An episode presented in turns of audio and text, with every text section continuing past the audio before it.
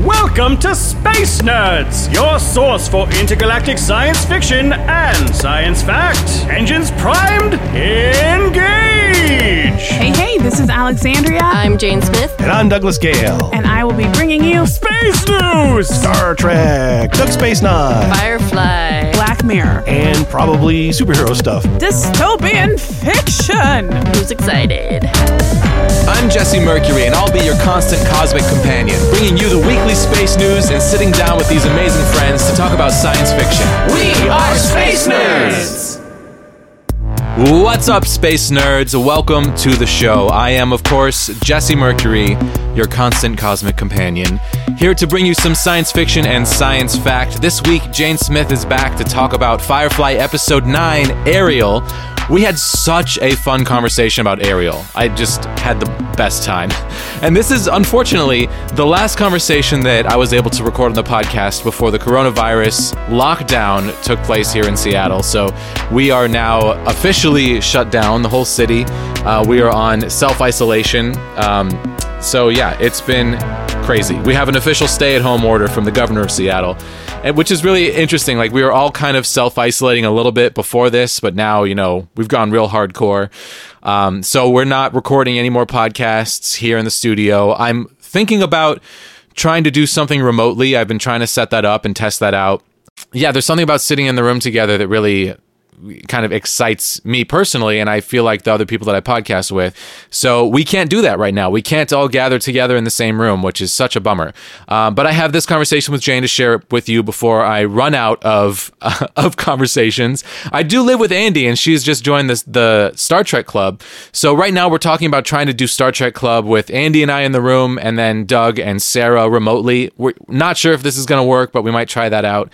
And I have a ton of episodes of Doug Space Nine that have already been live streamed on YouTube. So, I mean, worst case scenario, I'll just catch up on getting those out on the podcast feed and keep something coming out here once a week um, for the time being.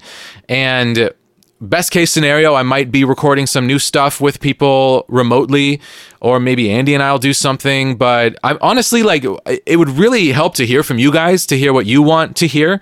What podcast would you want from me? That's my question to you.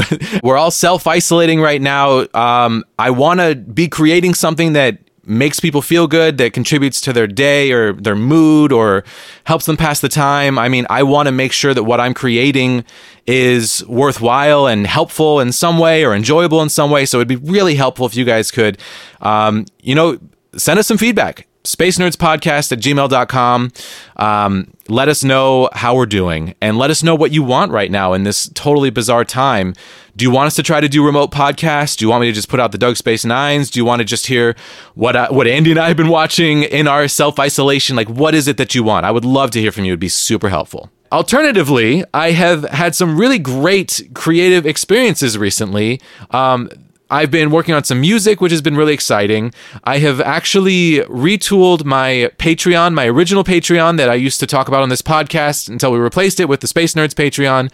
And what I've decided to do with that is uh, shift its focus to just be about my music because my sci-fi synth pop music is one of my favorite things that I do, if not my favorite thing that I create. It's it's I just love it so much. And I've been working on a new song recently called Luminous Being, which is inspired by uh, Luke training with Yoda on Dagobah.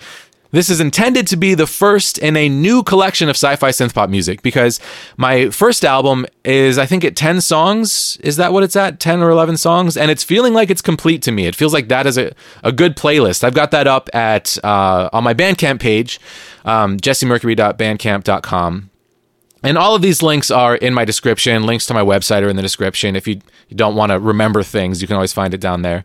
Uh, so anyway, I I feel like I've started work on the second collection of sci-fi synth-pop music with this song "Luminous Being." I'm really pumped about it. I'm loving what I'm doing with it so far, and I've actually created a new reward on my personal Patreon uh, to share works in progress of my music as I go along. So every time I sit down to work on the song, I will export what I worked on that day and put it up on Bandcamp. I work really slowly on music, uh, so you know it's not a ton of content, but it allows you to kind of follow along in the process with me as I'm going. I think it's really personal and special content, so that is available now on my personal Patreon at patreon.com/slash Jesse Mercury Sci-Fi.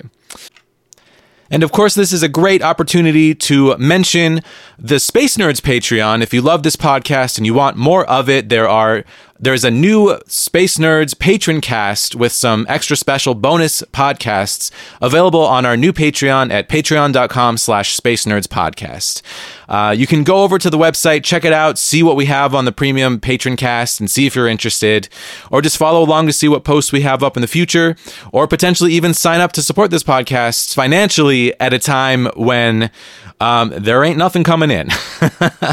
I, I recognize that there's nothing coming in for almost everyone. So if you are in that scenario, please do not join our Patreon.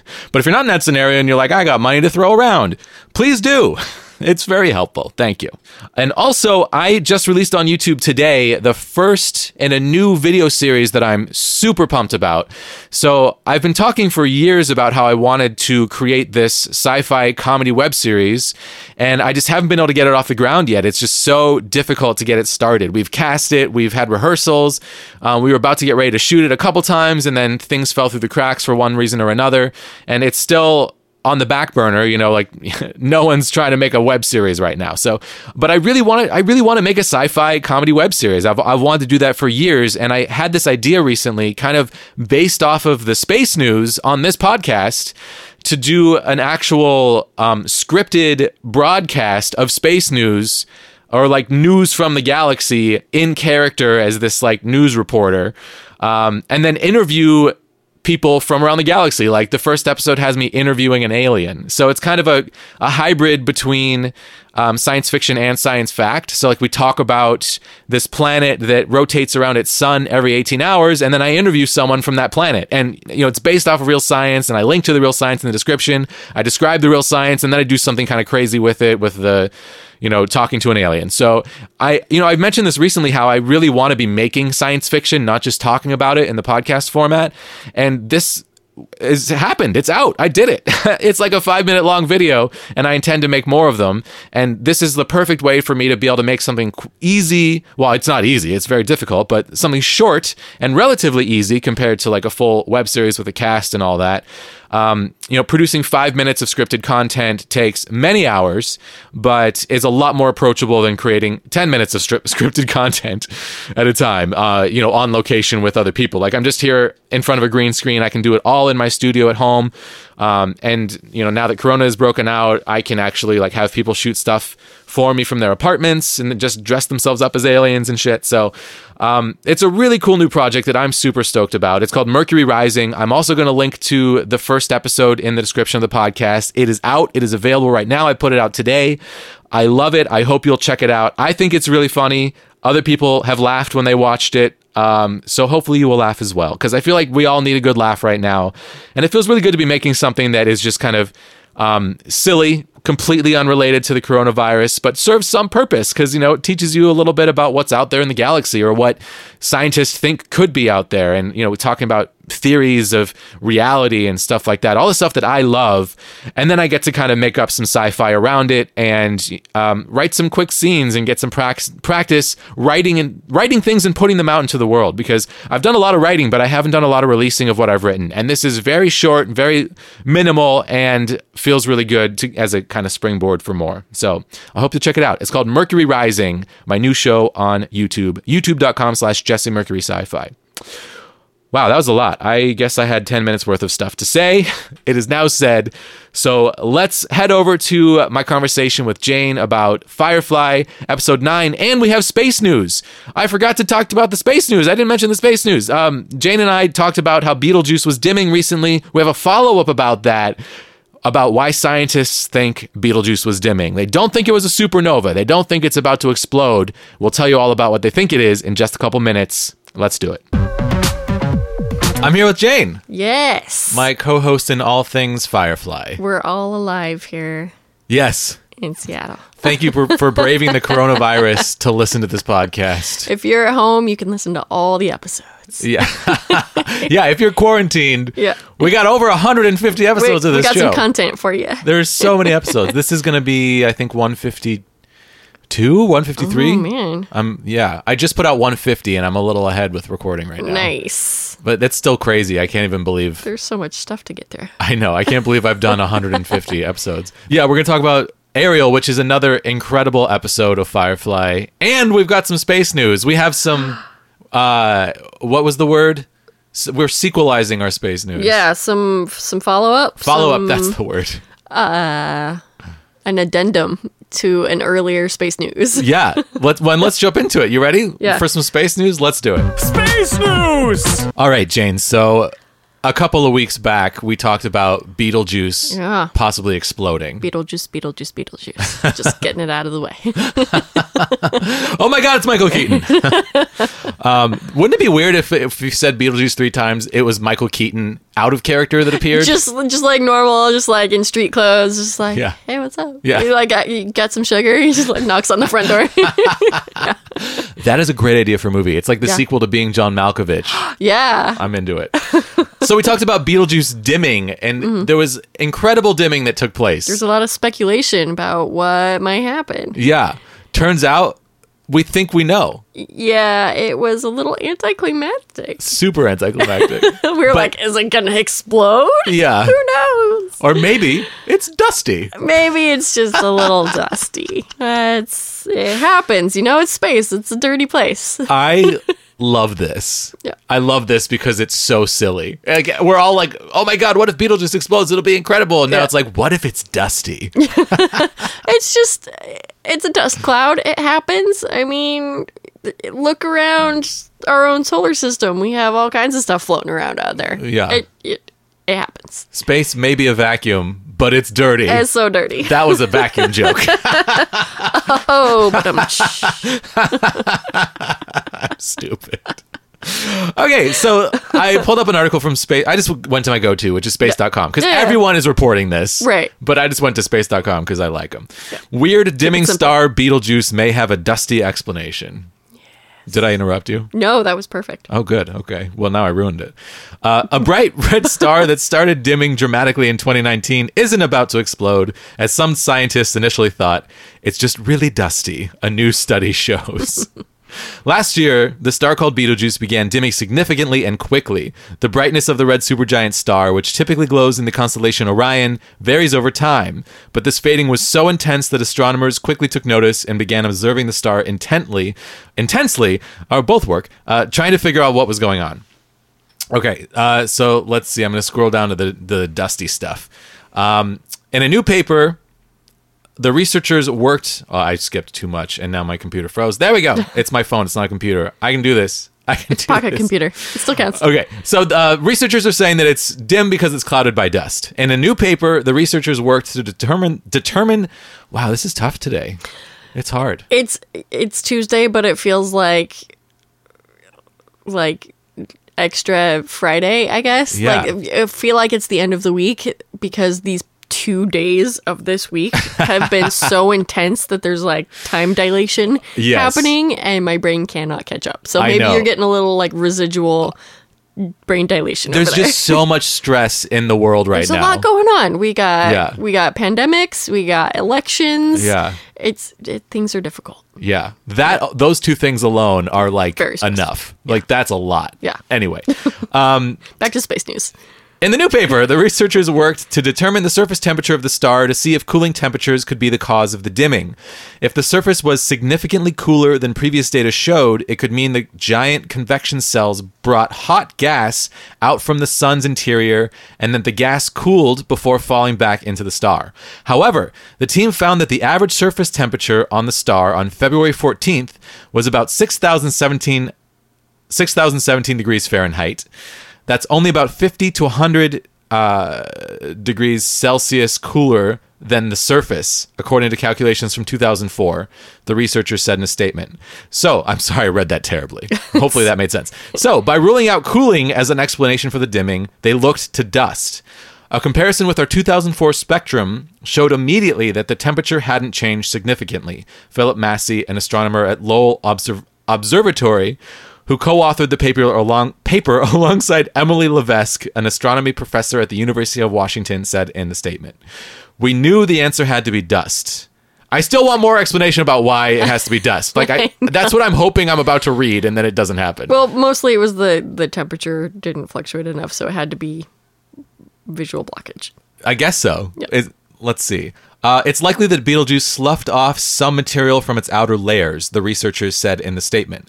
This is not an uncommon behavior for red supergiants like Betelgeuse and would explain the dimming astronomers have observed. The team said, okay, there we go. So it sloughed off an outer layer of material that clouded it Mm-hmm. Yeah. and, and it made it look dimmer. Yeah, it's no longer part of the star, but now it's just in the way. Yeah. So it like burped dust into like, space. Um, Yeah, very thick burp. I've never heard about about this as like a behavior of supergiant red stars. Well, and Beetlejuice is a, a variable supergiant, so like it dims all the time, but it's on like three or four different dimming cycles. So like it'll regularly dim, like every you know year or whatever. But then it's also on a couple of different schedules. Well, while it's dimming on this this first one, it's also doing like you know every ninety days or something. Yeah. So it has a few different things going on with it that like they've observed over the past 100 years or so, I want to say, but this was the first time that it had dipped so drastically. So everyone was kind of like, what's going on? Hmm. Yeah, I guess it was just super gassy. It was just, it was just gassy. just you know, farted. Hmm. it happens. You know, stars are gassy. Yeah. Uh, there's some more information here. We see this all the time in red supergiants, and it's a normal part of their life cycle, Levesque said in a statement. Red supergiants will occasionally shed material from their surfaces, which will condense around the star as dust. As it cools and dissipates, the dust grains will absorb some of the light heading towards us and block our view. So, yeah, so I guess that's the story uh, that they're sticking to.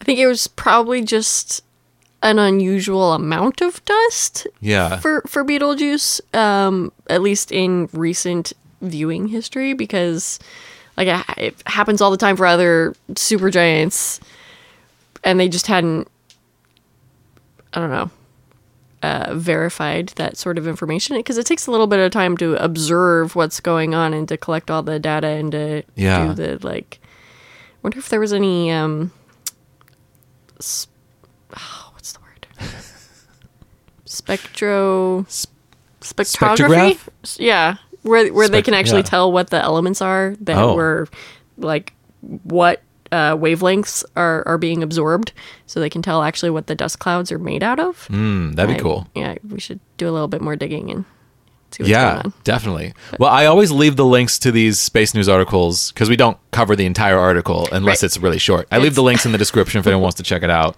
I like this because it's funny, first of all, but second of all, because it's dusty. You know, like that's funny. Right. Uh, but also, I feel like they just like we just jumped from like this ex- one extreme conclusion to another Mm-hmm. and I, I know that science is just always developing and this is an imperfect science like staring off into the sky and taking measurements and Yeah. trying to see what's going on it's something that is so far away that we can only use the tools available to us um, and i mean there could be another explanation that we just haven't found yet but this just seems to be the most likely Right. This is all still very new, and Yeah. they're still doing observations. They're still gathering information. So we could find out, you know, that we thought it was dust, but really it's a new particle. Like we- I don't probably Yeah. not. It's an not. alien invasion Don't, don't listen fleet. to me. it's bad science. it's, it's michael keaton it's Michael Keaton in space. yeah he's just blocking the view You said his name, and now he's blocking the light of Beetlejuice. exactly.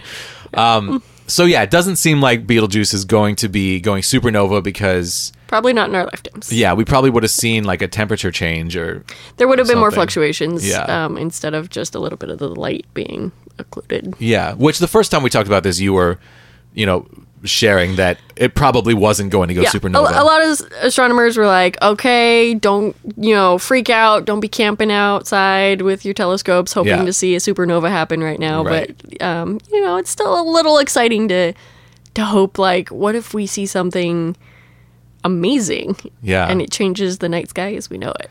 But also, I also think it's it is amazing to notice that a Mm. star that is like churning out these materials had a big enough uh, churn that it was that visible this far Yeah. away. Like that's still It's one of super the interesting. brightest stars in the northern hemisphere to the naked eye. Like Yeah. everyone can visibly recognize that star and be like, "Oh yeah, that's obviously got a reddish tint to it." right. And for it to drastically dim to the point where if you're in a city, you you might not even see it. You know, that's that's a huge change. Yeah. And I just I love this type of stuff because like every human being that lives on earth that can see Beetlejuice could experience the dimming of Beetlejuice. You know, Mm-hmm. Yeah. it's like a it's a unifying experience. Like- Definitely. and it helps us to kind of keep in mind our place in the galaxy and that we are small Oh and yeah, that that's you know part of why I there's love a lot astronomy. we don't know. You know, Yeah. you you realize some of the the daily stuff. You know, like elections or whatever. Like Yeah. all of that stuff in the scheme of the universe mean nothing. You're just like think about the beauty of science and how it can unify people with different languages, and it, it doesn't matter what's going on in your daily life. You just look up and you can see a star that someone on the other side of the planet can look up later and see the exact same star. Yeah. Yeah, there's something so beautiful about that. Yeah. I love it. And that's the space news. Space news! Space news! All right, well, let's get into Firefly, Yes. episode eight. So we're Ariel. officially in the second half now. We're in the second half. Yeah. it's taken us so long to get to the second half, making some progress. but now we're we're, we're moving at a steady clip. Yeah. so we're gonna get there. Um, this episode fucking rocks. Like this episode is so good. And every time I Mm-hmm. watch through this show, I watch out of gas. I'm like, God, that is so good. How could this show get any better? And then the very next episode is Ariel. And I'm like, Mm-hmm. Yeah. damn, this show's good. they, uh, they really hit their stride and like figured out what they're doing. Now they didn't film them in in the order that they were um, shown Oh, right, on Fox right, and all, right. but but I really feel like by the time they had a few in the can, they really knew the uh, the characters they knew the story they wanted to tell at Mm-hmm. least in season 1 and they really just nailed it with every episode by this point Yeah, there's like a string of episodes in a row that are just like bangers. yeah classics for a reason Yeah. So for anyone who doesn't remember or who hasn't seen it and is listening to this because it's fun um, You're experiencing Firefly for the first time through, through this us. podcast. Yeah. Uh, Thank you. the basic premise of this episode is that Simon thinks of this heist idea. Yeah, it's a heist episode, Yeah. basically. Uh, I mean, a they're- lot of them are, but yeah. Yeah, they're going to this core planet. Um, the name of the planet is it's Ariel City, right? Mm-hmm. What's the name of the planet? I think the planet is also Ariel. I think Okay. it's the planet and the capital city is what I was also- wondering. Yeah. Okay. Well, let's go with that. Yeah. If we're wrong, someone let us know. Let us know. Uh, so basically, they're going to this core planet because Inara is going to like have her yearly checkup as a companion. Right. And while they're there, Simon comes up with this I- this great caper idea where he wants to steal medical supplies, which is all a ruse. Well, not really a ruse, but like it's kind of it's his Yeah. excuse to uh, get the rest of the crew to break him into this hospital so he can scan River's brain and try to finally figure out what was done to her when she was, uh, you know, in we this. finally start to get some answers on- Exactly. on, River. This Yeah. is this is a a plot device to help us figure out what's going on in her brain finally. Yeah, and and on top of all that, which is already like a great plot. Yeah. On top of that, Jane decides to become a traitor and Yep. sell out River and Simon for a profit. Mm-hmm. So there's so much happening in this episode, and it's all like every plot point just kind of leads into the next. Everything feels natural. Everything feels like it could happen. Yeah. Even though it's like kind of a crazy action intense It's episode. all very plausible for Yeah. each character. right. Except I have one little gripe. Ooh. Mal obviously knows. Okay, so the the episode starts off with everyone in the like the commissary area, and they're just like hanging out and eating food and just you know whatever planning for dropping off Inara, but it's a normal day. Right. And uh, then River has a little bit of a not a meltdown, but she has like a little glitch Yeah. in her brain, and uh, she freaks out and she slices this giant knife across Uh, Jane's chest, and like it's a deep cut. It is shocking. it's like yeah, it's Yeah. shocking that he didn't immediately try to kill her. Like he's I a know. big guy. He's a mercenary. He's all about violence. Yeah. he's just like a, a very physical person. And when someone attacks him, he usually retaliates instantaneously and and puts that person down. And so Right. whenever that happens, it's like. Okay, that's a little out of character for him to just like bite his time. So something's obviously gonna happen, and then Mm. I thought he was just so shocked because it's Yeah. really. I mean, they're all just like having a good time, Yeah. chatting it up. They're talk. I love that scene because they're talking about like what are we going to do on this core planet, and Mm. Wash is super excited about like wanting to go out and do fun shit, Mm-hmm. and Inara is like, oh, there's actually like wonderful museums and restaurants. like, and- being a tour and- guide Yeah, and- but Wash is like, yeah, but but like fun stuff too. uh, and then. And then River just grabs this giant knife and walks over and slashes Jane across the chest. Mm-hmm. Right. And like deep. It requires I- several stitches. I always forget it's going to happen, and it always surprises me. It, I Mm-hmm. it's forgot. sudden. It's like Yeah. one moment everything's fine and there's like happy music and Yeah. people are laughing and, and chatting and stuff. She grabs the knife and boom, it happens. Yeah. It's just like, whoa, where'd that It's come from? Really intense. and there's like there's blood. It's a deep cut. Yeah. So it's it's uh shocking if you're not expecting it. yeah, I felt like he was so surprised that he Mm-hmm. didn't retaliate, and also I feel like there's an element of her. Well, I mean, he punched her really hard in the face. Well he did. Yeah. That's not my actual gripe though. Okay. Okay. Okay. Okay. So that's just like, okay, I I can maybe understand. And there were people like holding him back so that you know he didn't. After he hit River and she went flying across the room, but my gripe is that Mal understands his crew so well that he knows that Jane is going to do something. In fact, he says something yeah. Oh, he does. Yeah. Totally. before the Before the mission. caper Yeah. happens, he's like, "Are we gonna have a problem?" Right. He's like, "That's not what I'm talking about. I'm, talking, about you and You and Simon." Simon. Yeah. Is there gonna be a problem?" Yeah. He knows that something is gonna happen, and it's not like they had to go do this caper in five minutes because like there's a bit of a montage we Right. see wash and kaylee go to the dump and they're like Oh, I love fixing the up the- dump. that's great it's Yeah. it's a charming kaylee and, and wash moment where they're like oh we get to play with stuff um, and they do a great job setting up the little ambulance that obviously took some time Yeah. why did mal wait for jane to actually betray everyone to do anything about it Interesting. feel like that's a poor captain captainy moment. Interesting. I I've never Hmm. questioned that, and I'm thinking about it now for the first time because like. I love the way the episode ends. You know, we're just, I mean, obviously Hmm. no, no, skipping no. around here, it, but it feels I love, great in the moment. It's Yeah, all I very love when Mal natural. Hmm. confronts Jane for betraying them, and Mal like figures it out Yeah. when no one else knows. but he knew before it was a problem. Well, Why he did- suspected. He, He- he suspected. he suspected- He knew it was a possibility, but I think yeah, that I he just- trusted Jane enough to to trust him not to Maybe. do that. I, I- think when Jane told him, "I'm not going to do it," Yeah. he believed him, and I mean, the way he said he wasn't going to do it was not very believable. So Yeah. that's I on didn't- Mal for believing it, but Yeah. and yeah, yeah, I, I hear what you're saying for sure, but I I feel like it's like Jane has not betrayed him thus far. And I feel like with Jane, it's like an on-off switch. I'm either going to betray you or I won't. Yeah, well, they set it up in the in the pilot. Totally. they set it up right away, uh, where Mal says, um, Do- Dobson, Lawrence Dobson, Yeah, yeah, yeah. tried to get Jane to turn on Mal right away. Right. And Mal confronts him at the end of that episode, and he says, "Why didn't you turn on me?" And Jane says, "Money wasn't good enough." Right. What happens when it is? That'll be a very interesting day. Right. And that's this episode. And that's this episode. So they were Yeah. setting it up. So Mal has always been a little bit wary. I just feel like he could have been a little bit more proactive about it. But then we wouldn't I get hear this you. Well, episode. I also feel like I also feel like Jane didn't think he was betraying Mal. He Yeah. thought he was betraying Simon and River and he could live with that. he clearly thought that there was a distinction, like they weren't actually crew. right. It was okay to Right. to turn on them and Right.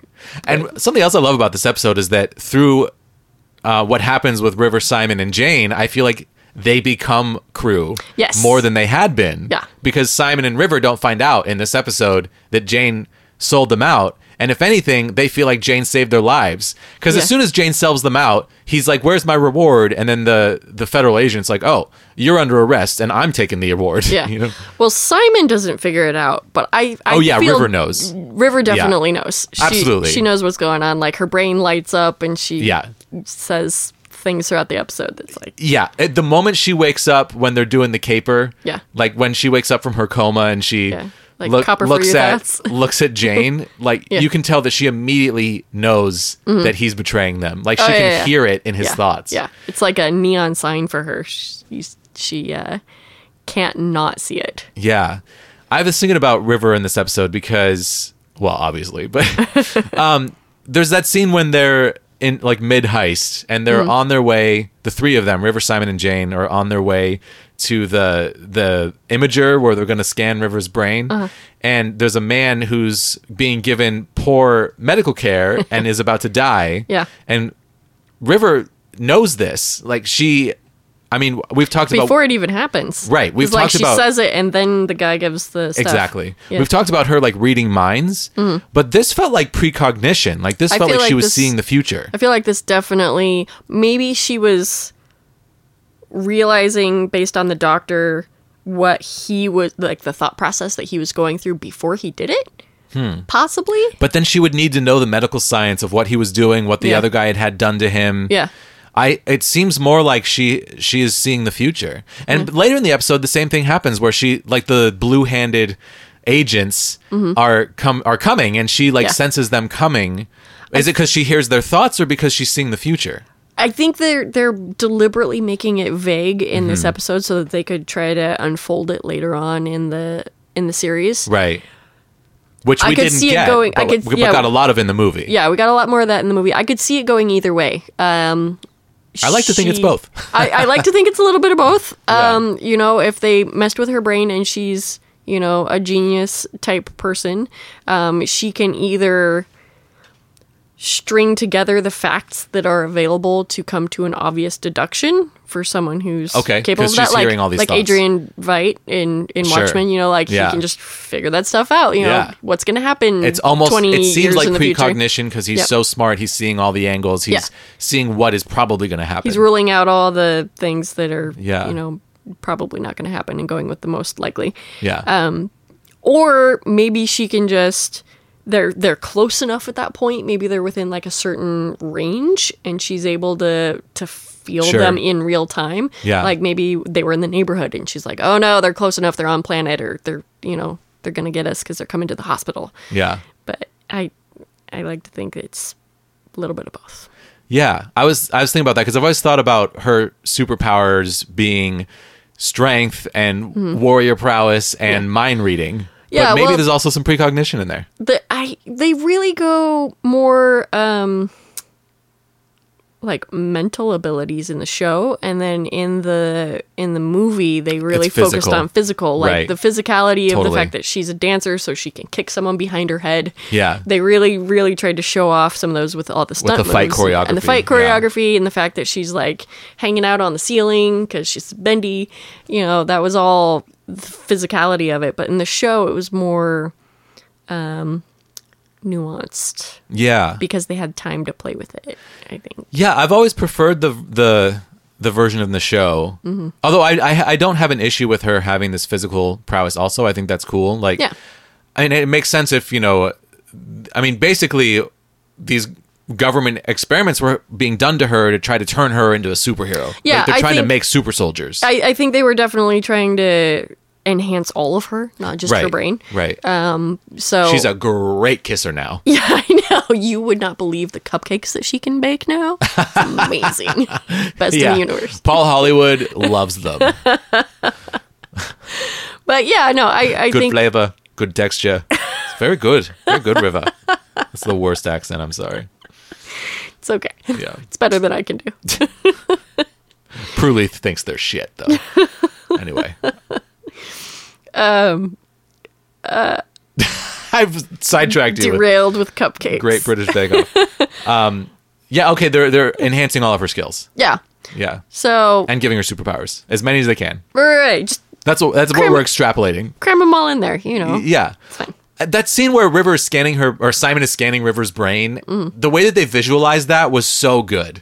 I love that. I really like that. And I feel like it's something that seems totally practical for the way that you know technology is now 500 years in the future why wouldn't they be using real time Yeah. like hollow x-rays Yeah. to do you know do like a um, virtual reality overlay Right. above the patient so you can see exactly what's going on you Yeah. know as you're looking at them there's that one shot where it's kind of like coming up towards Simon as he's like stretching out Mm. and moving around this hologram with his fingers. And this was all before like Iron Man, and, Right. And like it's common practice today, but back in 2002, 2003, this was a big deal. Yeah. And like the show looks like so good for being so shitty, if that makes sense. And Mm-hmm. Yeah. I don't think this show is shitty by any stretch of the imagination, but like it if you ages look well. if you look closely, you can kind of see how it was assembled, you know, because that's the budget that they had. Mm-hmm. Yeah. Like you can tell that they had some real buildings that they then threw up some fake walls in. Yeah. Uh, you can tell like when things are CG and when they aren't. But It helps that But, we were like, the- watching it on a on, Blu-ray, yeah, on a giant TV. on a pretty big screen. Yeah. Mm-hmm. but the totality of it is so good that it doesn't matter what any of the technical limitations were. yeah, it was like none if- of it was jarring. Yeah, not at all. Like if you look closely, you can say, "Oh, well, when they're approaching this building and this big CG shot, when Mm-hmm. you're over this capital city, you can see all these ships flying in the air. But then when they land on the roof, there's nothing in the air anymore, and it's like, well, who cares? Like, Mm-hmm. Yeah. I, I, It all made sense. I like to look at things with a critical eye because like I like to see when it when I can I like to see through the seams sometimes. Mm. I find I find it interesting to see like what are the limitations that these filmmakers had Yeah. and what did they do with their limitations? And I feel like Firefly more than almost any show does more within their limitations than almost any show That's an because they're just interesting point. using using what they have so well. Like Mm-hmm. the performances, the design of the special effects, if not like the overall like Mm-hmm. finished quality. Although I really love the quality, but like it looks like CG. Like you're not going to think it's real. Right. Mm-hmm. But what they did with it is so good, you know? Like in so many different scenarios. They did really nice work. I appreciated in this episode that they really kind of hung a lantern on the fact that the crew is not used to all of this f- shiny fancy core Right. like technological living like they're playing horseshoes like old school throwing uh, an arch of metal at a stick of metal Yeah. as entertainment on their ship when they're on this planet that is full of you know bioluminescent lakes and Yeah. all kinds of majesty that they're trying to hype at the beginning of the episode but um, they they choose to kind of distance themselves from that Yeah, and a choice. That's also really interesting. Like th- this is another example of using everything is that all of the dialogue is character development. Like there's Right. no dialogue that is meaningless. When they're Yeah. just shooting the shit with each other, you learn about the characters, Right, it's you learn all about world the world. building. I It's- love that so much. Like Yeah. that's my ideal. You Yeah. know, I love that. it's all very tight rating Yeah. So anyway, you learn that like Zoe absolutely does not want to step foot on this planet, Mm-hmm. and you can tell that it's it's more than just her fear of you know getting picked up off the street for littering. Like Yeah. she hates this lifestyle. Well, yeah, she, She fought against this. for the independence. Right. everything that this planet stands for, she's against. Right. and she and Mal are very clearly like, nope, we're not going to do any sightseeing. We're Yeah. not going to do any tourism. We're in and out. We're dropping off an hour. That's it. Yeah. Whereas like Wash, who didn't fight in the war, Um, Yeah. wants to go do that stuff. Like he doesn't see the inherent evil in this society, which is that it is conform or die. You Mm-hmm. know, it is like do what we tell you, live with within the confines that we give you, Yeah. or go to jail Even or worse. Kaylee a little bit. She's like, oh man, I was going to go to the triplex or yeah. whatever. It's Yeah. Like she was kind of excited to see a new planet and wasn't at all thinking about the politics of, of where they were. It was Right. Just experiencing a new place. Yeah, and it's just really good character writing that Mal and Zoe just obviously can't ignore that. Can't ignore the political It's part of who this- they are. Yeah, it's what they fought against. It's what they fought to stop, and they lost. Mm-hmm. And now they just skirt this society. I was surprised that they were able to fly in without being ID'd and arrested. It does seem a little weird to me. I mean, they uh, obviously, for the purposes of the episode, had to like get to the point and like this is what's happening in the heist, and you know, there's only 40 minutes or so to tell the Sure. whole story. But it does seem a little weird that this is one of the more populous core planets, you know, and like they clearly have everything kind of like tracked, you know, like there's badges and ident cards and things that people have to use. And like Jane pulled out a card just to even swipe to call the police, you know, in the episode with the with the video where he was Hmm. Right, right. pu- pulling him in. So like I love those props. So good. those are some good props. Um, Sorry, I derailed just- you. yeah. I apologize. so you're talking about props, and I'm like, oh man, those those alliance hats are so stupid. those like floppy, like it's not even a full like chef hat, but it's just like a floppy kind of beret. Yeah. it's so distracting every time I see them. Yeah. Oh, I derailed us. I can pause and we can look at what you were saying because we are recording. oh, we'll, we'll fix it in post. It's fine. okay, I'm going to do it. Hold on. And we're back. it never happened. Yeah. Continue. So yeah, so how did they even get? How did they land on this world to do all the heist prepping and getting Yeah. the uniforms and the ambulance and, and making the contacts and everything to get in here without tripping some sort of alarm? Like there should be, you know, space ports or Yeah, something. space where- cops. Space cops where they have to like check in. Like right. the- all of these ships have paperwork. They Yeah. have they have They've been call cleared for numbers. landing. Like it- cleared They've been by scanned. whom? The most Yeah. inept guards ever. Like these Well- guys are fugitives. So the episode, we already saw the episode earlier in the season where um, they were captured in uh, episode three they were captured and interrogated Mm-hmm. um, but then they were let go because of shepherd books Yeah. ident card so maybe they've been taken off of the Maybe they were- wanted list Maybe that. Yeah. Maybe they're now flying free until they No, because um, Jamestown, when they go to Higgins Moon, yeah um, they do some some gobbledygook saying that there was a, a Firefly um, class vessel that was flagged. Yeah. and we had port control lock it just to see what's going on. yeah I, f- I feel like there was enough like technical yeah. Uh, So it stuff seems they like threw they're in there. still there's still a, f- a flag wanted. on yeah. Yeah. they don't maybe necessarily have the exact like what's the like the v- the space vin or whatever Yeah. on the on the spaceship you know they don't have the exact call number but Yeah. they know roughly that it's a firefly class and you, you think there'd be a little bit more scrutiny yeah. And the only reason I bring it up is not to nitpick, but because I like that they are always on the run. Yeah. Uh, that's part of the show that I like. No, it I- adds to and the- like coming into this. This is like going into the wolf's den, Yeah. you know, and there's something really exciting about that. And I, w- I would have loved them to take advantage of that Mm. and to say like, oh, this is what we're doing to mask our signature. Yeah, so I that we wanted can just fly like in. one line Yeah. thrown in to be like, oh, this is how we skirted the guys back at the checkpoint. you know? Yeah. And I know this episode is jam packed with shit that I love, like Mm. Yeah. front to back. And Would've been I'm hard to asking put it for more because I'm greedy. but but it's something that I like about the show is that they're always like on the lookout for being arrested, and, and it's and it, it stuck Mm-hmm. it out adds to to, me the that suspense. Mm. yeah, it stuck out to me that that was missing from this episode. Um, but man, th- there's so much about this episode that I just love. Like the preparing for the heist was incredible. Yeah, that was a that was a good montage. yeah, how long do you think that that took in real time?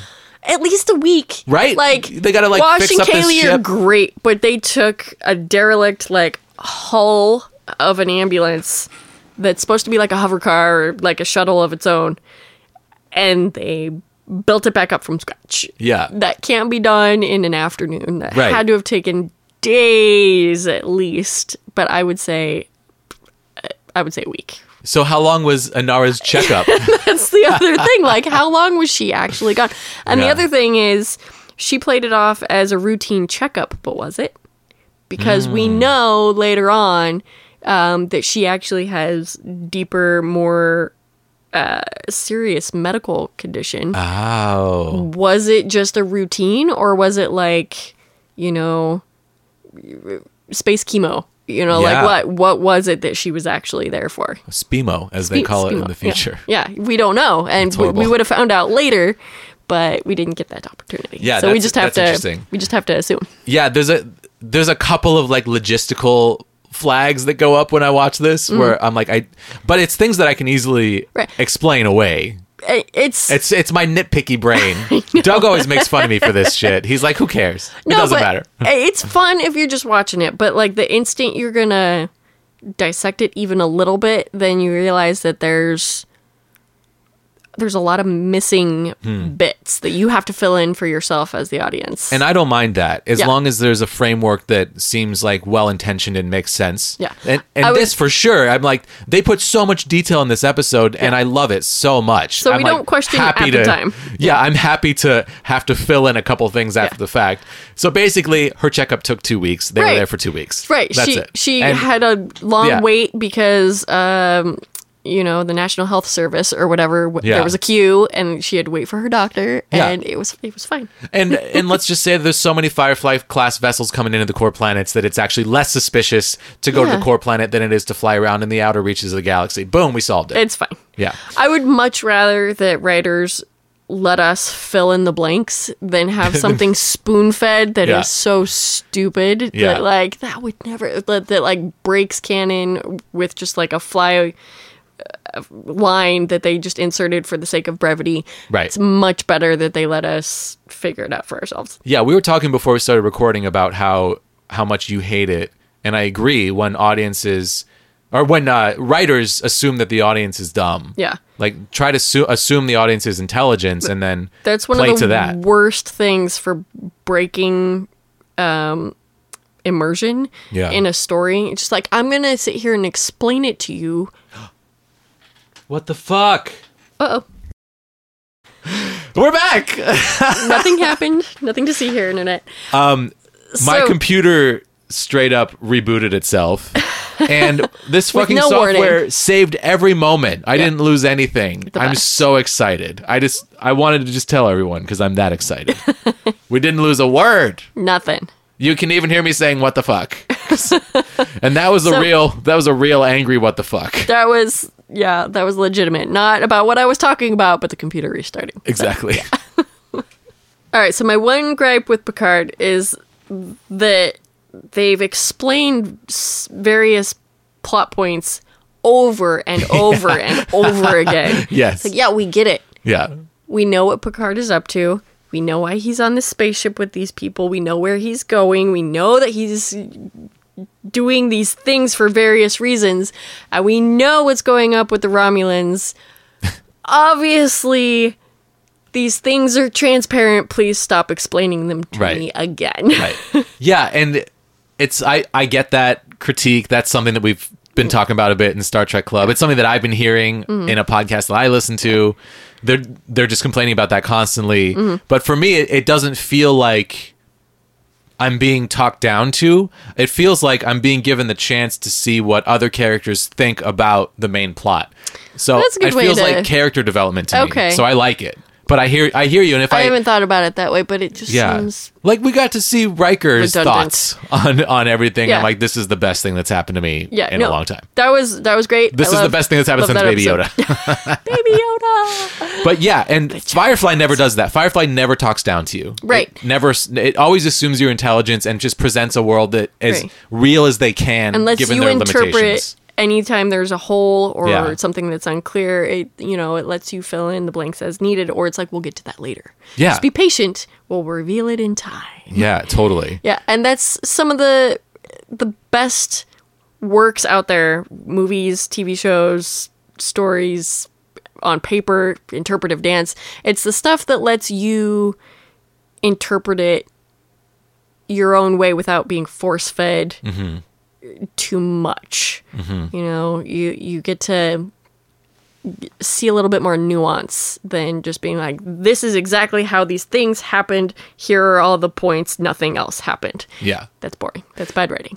Yeah, totally. Yeah, I mean, I think uh, you know, and I like shows like uh, you know the whole DC Arrowverse, which I've been watching through for a little while now. I love it. You know, I'm having a blast watching it, but it definitely does not assume my intelligence. You know, well, so, and sometimes it's fun to not have to think too hard about your entertainment. right? You know, it's just Right. It's It just is pretty. fun. It's just action. Absolutely. It's you know, it's That's why I love the Great British Bake Off. Yeah, that's and why like everybody loves it.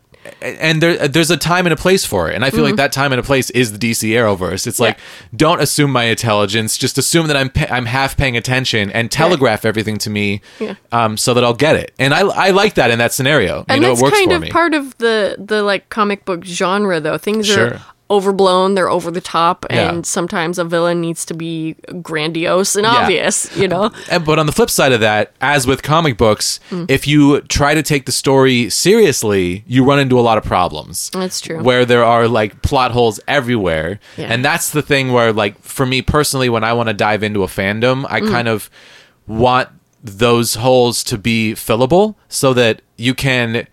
Ex, you know, expand your suspension of disbelief. Yeah, and it to gives really you try to pretend it's real because it's just wiggle more fun room for me. Yeah, to like create new stories later if you fill in Right. all the holes then there's no no other story to tell you Right, know, right, right, that- that right. you've blocked yourself into a certain canon that like well nothing else is possible now Right. so you've got to leave a little bit open yeah, Star Wars is the best example of this, I think, where Mm. like the original trilogy, everything felt real to me. Yeah. And then the prequel trilogy felt like it broke the realness of the original and come it on hurt. midichlorians Yeah, I know. It like hurt my soul. Yeah. Um, and I spent years trying to recover from that trauma. um, and it's like the one time in my life where that happened in a way that was like really bad for me, you know, like where it affected my emotional health Mm. Yeah. because I was so into Star Wars. But I, that's how deep into things that I want to be. Mm. So like trying to balance.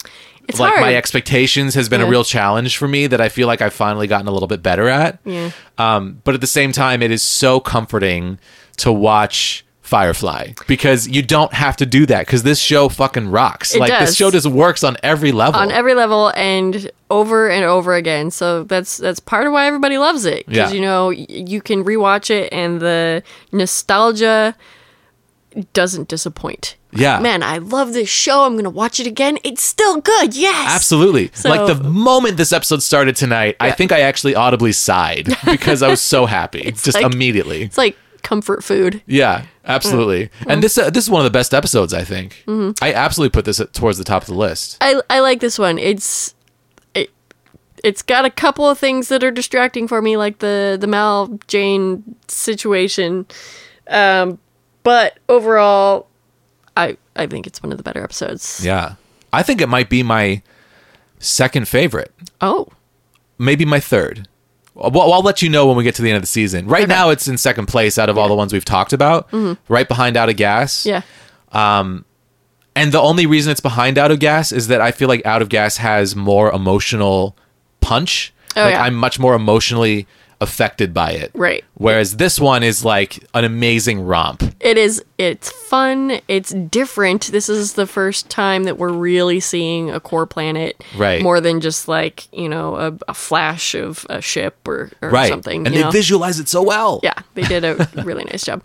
Um, a couple of things um, for everybody who's listening to this, you probably already know. Um, and if you haven't seen the movie, uh, this location is the same location where they open the movie, um, where Simon is rescuing River from the Right. Alliance. That, then that that was another Academy moment for me place. where I was Yeah. like, my suspension of disbelief is broken. that's that's like you know that's interesting because we talk about my disappointment with the movie. Sorry to interrupt you, but Mm. No, no, that's, that was. I I just had a realization that that's Mm. why I have problems with that movie is that it breaks my suspension of disbelief for the Firefly universe, Yeah. which I had been all in on on the show. it immediately starts on a different note. Yeah, um, which seems a little jarring if you're expecting more uh, kind of backwater rim planet action that like the show is really most comfortable exploring yeah. It, it starts with Simon doing this heroic rescue mission in this hospital. which kind of co- contradicts i mean we could we could talk about it later but it kind of Yeah. contradicts his story of what happened when he was telling them when he first gets on the ship like oh i paid some people and they got her out Right, like, totally. that's not what happened I paid some people and they got me in and I did a daring rescue and it Yeah. was very exciting and we're gonna watch it in the beginning of this movie. Um, but uh, you know, I was thinking about that tonight when we watched Ariel, and there's a couple moments in this episode where where Simon shows some real balls. like Yeah. he shows some real grit, and you can actually kind of imagine him being able to do that daring rescue. Mm-hmm. And I'd never really thought ab- about it in those terms. I've always been like, I can't imagine Simon doing this. Yeah. This But- is him in his element. He's Yeah. in a core planet hospital. This is like yeah where that's he where is he feels most comfortable. brave Yeah. yeah yeah i mean he was he was a good member of like this crime Yeah. group tonight what did uh what did Mel say? He has a real criminal mastermind. he's or- got like a or real a real mind for crime or some- Yeah, something yeah. It was Yeah. It was nice. It was it was a good episode. Yeah, like simon showing them the medicine that he has in his med bag and saying like this is how much this is worth Mm-hmm. Yeah. Mm-hmm. this is how much this is worth and there's so much more at the hospital and all you have to do is break me in And he's so confident when he Yeah. just walks in and is like, I have a heist. Here's Yeah. the whole plan. It was it was nice. It was refreshing to see him comfortable in his own skin for once. He Yeah. was still on the lam.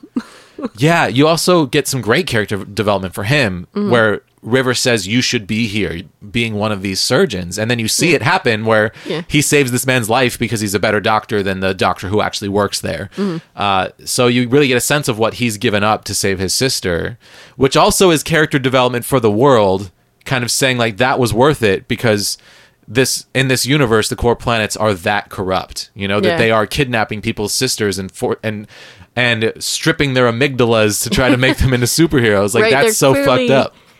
Like augmenting their own people and like that's just the the tip of it like we never really get to see all all the other students in this place like it was being posed as a school they're clearly bringing in all kinds of you know talented recruits or whatever but all we ever get to see is river's story Right. we don't find out what happens to the rest of those kids that didn't get busted out of there right. you know They go into that a little bit in the comic books. Yeah. Which is really fun. Like another river type person shows up in one of the comics I read. I'm still saving those for a rainy day when I'm like, I, I, I like knowing Mm. Yeah. that there's more content because for so long there wasn't. Right. so I'm well, now I'm they're back in production. hesitant to. Did you read any of the the books? no, the I, novels? I think that's what I'm thinking of actually is that they're making new novels, right? Oh, Yeah. I should check that out. I read that the would be first fun. one. Um, Was it good? Big Damn Hero, I think it was called. Um, it was pretty good.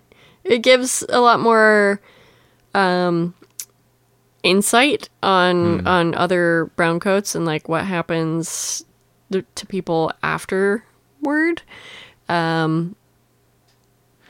if it's does it was- feel it was interesting. does it feel like the show is my question do the characters feel intact Yeah, it felt very true to the characters and to the the verse that they had built. Okay, cool. Within the the TV show, so I didn't feel like anything was nothing was jarring or i might check it Um, out because out of canon.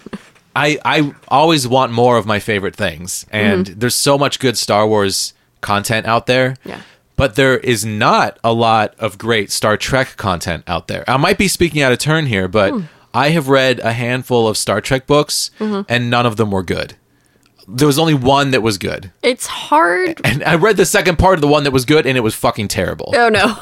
because it was like written by someone else, and Yeah. the the quality control does not seem to be there as much with the Star Trek novelizations. And Mm. for me, it was like the the moral content of Star Trek was just completely not present, Oh. so it was like pointless. Well, that's really hard for Star Trek because that's Yeah. like the whole point. That's the whole point, and if that's not intact, then like, what's the point? what what is it? and It's the not even- characters were like wildly different than Oh. they were in the shows, and oh no, that's no good. I'm like, I can't, I just can't deal with this. Yeah. It's just not, it doesn't feel like Star Trek, so why am I wasting my time? Hmm. Whereas Star Wars, back in the day with like the Legends content, it really felt like more Star Wars, you know? Mm-hmm. And if the Firefly books feel like more Firefly, then I'm really yeah, I only read the excited about it. I want to say all three of them are out now because again, I'm doling them out slowly, like as a little treat every once in a while to be like, oh yeah, there's more Firefly. Yeah. Um. So I read the first one. Um.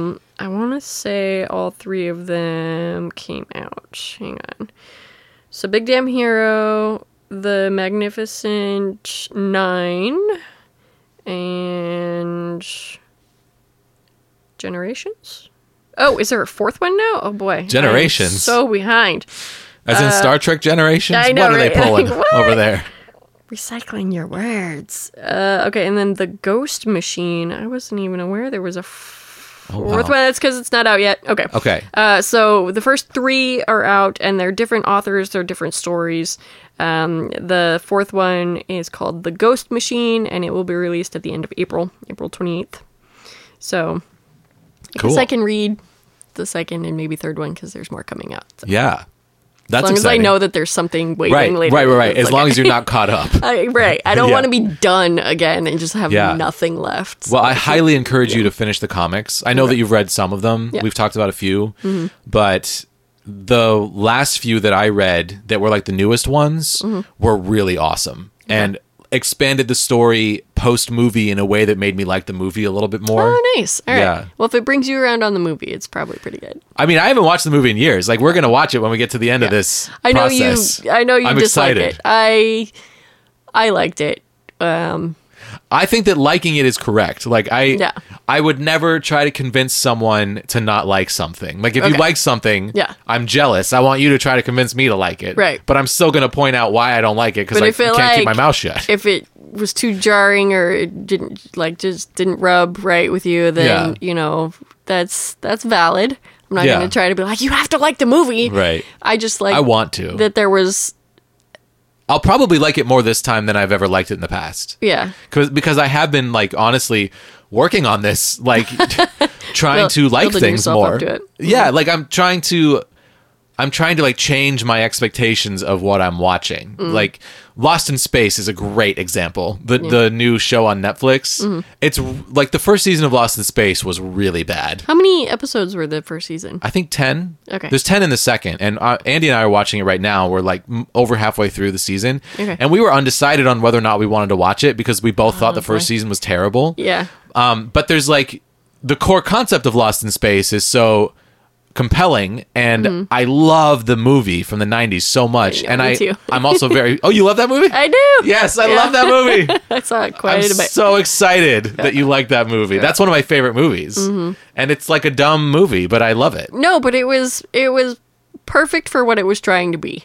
Yeah, You know, totally. it was kind of campy and it was just like you know entertainment value Absolutely, and that's something that I Joey in space and Joey in space. Yeah, exactly. That's like something that I look for in movies is like, you know, like The Mummy is another perfect example of a movie that's just like Oh The Mummy, perfect. It's yeah. just so entertaining. yeah the sequels just So bad. forget about all the Yeah. sequels but the original movie is gold Absolutely, it's Mm-hmm. so good. I've, I've, I, those are two movies that I always bring up is like The Mummy and Yeah. uh, Lost in Space as being like two of the most entertaining, fun movies Oh, yeah. ever made. Yeah. They're just super great, and, and they stand up well Yeah. And it's not that they like teach you anything about humanity the way that sci-fi does that I always you're not love. supposed to learn anything from these they're Yeah. just uh You're going to learn how to have a good time. yes that's right And I feel like the Lost in Space show is attempting to do that.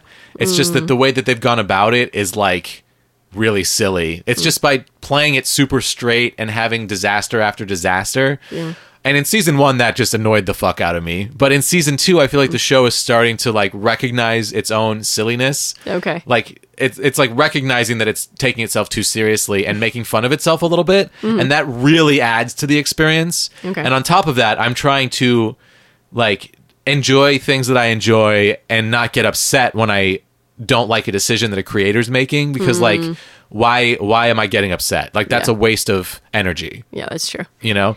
Um and I and I hate toxic fan culture and I don't want to participate it. definitely like if you don't like a thing just move on Yeah. Like, you don't have to you know bash it on the internet or you know Right. leave hate comments just you didn't like it it wasn't for you it was Right. clearly meant for someone else go find something that is for you Right. And I think I used to fall into this trap of like wanting other people to feel the same way about things that I did and trying to convince them to, which is which is crazy. Like that's that's it, but it's the natural thing to want to do, you know? Like that's my natural instinct. right well that's uh, a good way to go crazy don't Right. do that totally.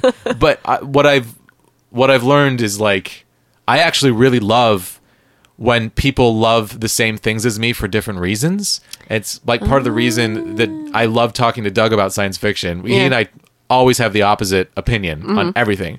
Like he thinks the last episode of Star Trek Enterprise was a great episode, and that's crazy talk. well, i can't i can't comment but it is Um, You're lucky. interesting It's bad. oh no Don't watch it. oh boy Uh, and he doesn't even like Firefly. Like he tried watching it and just didn't like it, so he didn't watch it. And I asked him about Ugh. this recently, and he was saying What? like he actually said something along the lines of like I thought that people liked Firefly. Um, oh, what did, I'll have to ha- have him say this. Douglas, I'm so disappointed. Like he thought that people were liking Firefly ironically, and I'm like, no, dude, it's just awesome. it's like a like a cult classic kind of like funny Right. irony Right. that oh I smacked the mic. Um uh, no, it's it's just gr- it's just good. It's heard my- really good. hurting my feelings. right. Um, yeah, and it's like hard to not sometimes be like upset by Yeah. that. But at the same time, I'm like, I think a lot of Doug's, I think that Doug's opinion about that Enterprise episode is crazy, and he likes that episode. So like, I'm doing the same thing to him. Hmm. Yeah. So why don't we just like enjoy each other's opinions? Yeah. And not be upset that they're not the same. Like they don't have to be the same. We don't all have to be the same. We right. could be different and That's still love each boring. other. Yeah. Same as boring. Yeah. Totally. but that's an interesting way to look at it to um, appreciate the opinion for what it is and not try to make it conform to anything else any other Right. expectations but to just enjoy the the otherness of it Yeah. That's- Exactly. that's nice Yeah, I agree. I've been like, y- and so I've been applying that to um, watching things. Also, it's like this is this creator's vision, Mm. Okay. and it's not what I would do with Yeah. Lost in Space. But then there are moments in it that I love. Like there was this thing in the first episode of season two. This is a tiny spoiler, but Mm-hmm. um, it's okay they actually like harness the ship with a sail and then s- and then put it on water and sail it. oh nice I've never seen that before in That's sci-fi. interesting. Yeah. It was rad. they made it into like a literal boat Yeah, they did. So that they could like sail to these electrical storms where That's they could really like cool. Mm. power the ship. It was awesome. And then like a bunch of silly things happened and like so many disasters happened and you know and I Mm. course. I kind of cross my eyes at those moments and don't necessarily follow what's happening because I don't care as much Yeah. because if I try to care about it, it makes me angry. Yeah. But like if I pull back a hair and say, "Wow, like that scene was awesome." I I loved it so much and it makes watching the show worth it interesting Uh, but I highly recommend playing a game on Nintendo Switch while you watch. So you can Okay. pause it when cool thing happens and then go back to your game when, So you're only when the dumb shit's going on. partially paying attention to the not great moments right. It's like how I watch Love Island with Andy. Okay. It's super relaxing. but like I can't Expecting watch this. Firefly that way. I need to put all my attention in it. Yeah, well, that's something that I think if you invest all of your attention, you're going to get rewarded Right. consistently. Which is why it's so good. right. Which is Yeah. why we love it. Absolutely. And it's one of the only shows that I feel that way about where you could really invest your time in studying it, Mm-hmm. you know? And it would be so rewarding because you're like diving into this great piece of art Yeah. that was made by an amazing team of artists. That care and respect for the audience. and it stands the test of time. It does. And it's fucking entertaining. yes. We have not talked about the blue handed men. Yes. We so, Ryan mentioned that he made a prop one time for Mm-hmm. a costume. He and I both, at various times, have dressed up as the two by two hands of blue gentleman. Yeah. Uh, because it's like one of the easiest costumes for Halloween of all time, and nerds everywhere recognize it. You know, you get some blue latex gloves, you put on a black suit, and it's like you're good to go. you're scary. Okay, Yeah, yeah totally. Yeah. Yeah, just look creepy. yeah, the casting of those two men is impeccable. Mm-hmm. Yes. Like the, The main- combination of their faces Yeah. is very unsettling. the main guy that does most of the the lines, Yeah. was one of the gentlemen. I remember this, yeah, from the in- Buffy episode. from uh, Hush of Buffy Yeah. because he's so good Right. with like nonverbal movements and and just creepiness Yeah. without using any words. he does more with this role than anyone's ever done with this amount of Mm-hmm. Yeah. of lines and like, Like, with just his direction. eyes He would- does so much with it. Yeah. Mm-hmm. it's incredible. He's so upsetting, uh, and you can just tell that these two dudes are like the worst of the worst. Yeah. and they come in with their like murder stick and make you bleed out your nails. Murder glow stick. yeah and then you die Yeah. and it's really creepy It's really upsetting. Yeah. Like even after having seen this episode dozens of times, when that guy starts bleeding from the face and the nails, and then like a second later, it's just like gushing out of his mouth. That's really like nerve wracking to Yeah. think about. Like, he just got dissolved from the inside out in seconds. Right. It's, and, yeah, now he's a pile of goo. And It's it was painful. it You could tell. And, it- and he felt it. And, like, you hear the blood curdling scream that Yeah. time and the second time that they get somebody. Right. It's, it's messed up. Yeah, and the screams are so upsetting that even Jane, who was like about to f- try to fight his way out, is Yeah. like, "Let's go the other direction." Yeah. because that sounds rough that way. the like instant fear on his face. You only ever see that um, when people talk about reavers. Right. That's like like instinctual like lizard brain. Right. We need to flee or we're going to die.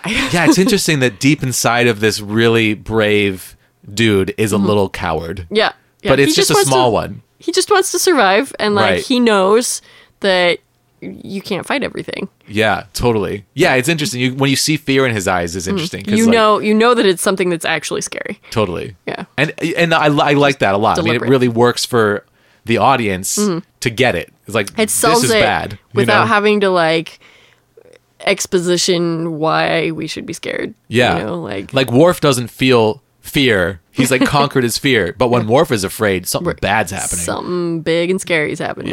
Yeah. Or someone is trying to mate with him. That also scares Mm. that is him. scary. That's very Sure. scary. You gotta we gotta build up that confidence. Worf. Um oh he ended up with Jet Z. He's doing fine. Oh, I dude, I mean, he's dated like most of the hottest women in Star Trek, so Oh, okay. he's doing fine. He'll- Not to quantify women by their looks, but right. but go Worf. I he mean, seems to be doing come okay. It's good, good for him. yeah, between Troy and De- Jadzia, he's you know, Yeah. he's he, and and Kalar, he's got all. Let's move on. That's a different episode, yeah, uh, yeah, that's a different show, different show. and but anyway, still a part of my childhood. I can't deny it. I had crushes on people on Star Trek when I was a kid. Yeah. I'm not ashamed of it. No, that's and it was all three of those women, and Worf got all three of them, and I was jealous. but then T'Pol came along, and I'm like, this is this she's she's mine. And then yeah. I I, I love Trip too, so I wasn't even that jealous. I'm like, I just want to join you two and me, just the three of us. I'm really going off on a tangent here. Um, So- Blue-handed men, Yes. super iconic, Wait a minute. terrifying. yeah, great villains there. I'm Amazing sad villains. that we didn't see more of their creepiness. Yeah. This is another perfect example of taking so little and doing so much with it. Like Right? these are two of the most iconic villains Mm-hmm. or or like what it's one of the most iconic images in in modern science fiction is these like blue-handed men. And it's just dudes in suits with blue gloves on. Right. And the performances are just so perfect and the way that they are so scary and their little murder stick is so scary. It's just Yeah. Mm. like once you've seen that, you don't forget it. It's so iconic, and it is done with like rubber bands. Right. It's amazing. Nothing. Nothing. It's amazing. And yeah. absolutely incredible. It's just performances and good writing Mm. Good Mm-hmm. rating. and good world building, and knowing that these people are coming because River's there. You know, like they found River. Like that's why they're there. Is Right. that the Tams have been arrested? Like these are the she people is their asset. Yeah, that have been after her the whole time. We're Right. not actually scared of the alliance. We're scared of whoever these yeah. guys are. Like these guys are at the core of what makes the alliance tick. You know, like they are the section 31 of the alliance. Mm-hmm. Yeah. Mm. And they're like the secret agent of the alliance. They're like, you know, CIA whatever. yeah. Like, um, like operative level of like Yeah. they're pulling all the strings Right. um at whatever's going on at this academy place. Yeah, and to know that like these people that we've been flying with, Riv- uh, River and Simon, elicit this response in an episode where we're learning about what the government did to River. It just sets up this like great tension. It's so good, Yeah. and you just want to see it develop over years. Like you want to see these villains pop up like a Mm-hmm. couple times a season for years, and like not getting it is such a shame. Mm-hmm. And they're not even in the movie, so like They set up a lot of um, little like not Easter eggs, but like little seeds of blue sun in this episode too. So Right, right, the right. First scene, uh, Jane is wearing a blue sun T-shirt. right that is the where he thing gets that- sliced in the and It's he's like sliced you owe right me through a the shirt. logo. Yeah, because he liked that blue sun logo. Yeah. Uh, and then the the like holographic image of River in the hospital that Simon was doing with the diagnostics. Um, I don't think I've even noticed it until we watched it this time. And I don't know how many times I've seen this episode, but um, at the bottom of the hologram, or the holographic projection above her, there's a spinning blue sun logo Hmm. inside that projection of her. So they Yeah. are everywhere. They are like and remind me again the connection with Blue Sun and the Blue Handed Men. um so basically Blue Sun is not really the government of the alliance, but they're kind of a corporation that got so powerful that they're Okay, they're that they like own the alliance. They basically own the alliance. Yeah. Yeah. So um, they, Joss Whedon was kind of trying to seed in stuff from the very beginning about how pervasive this company is, and it's got their logo on everything and their hands and all different kinds of pies, and so you realize that they uh, kind of operate things behind the scenes, um, and we Yeah. never really got to see the extent of that, and, they And- never really paid it off in the movie either. In fact, and I don't. we do find out at some point that these two guys are like Blue Sun operatives, right?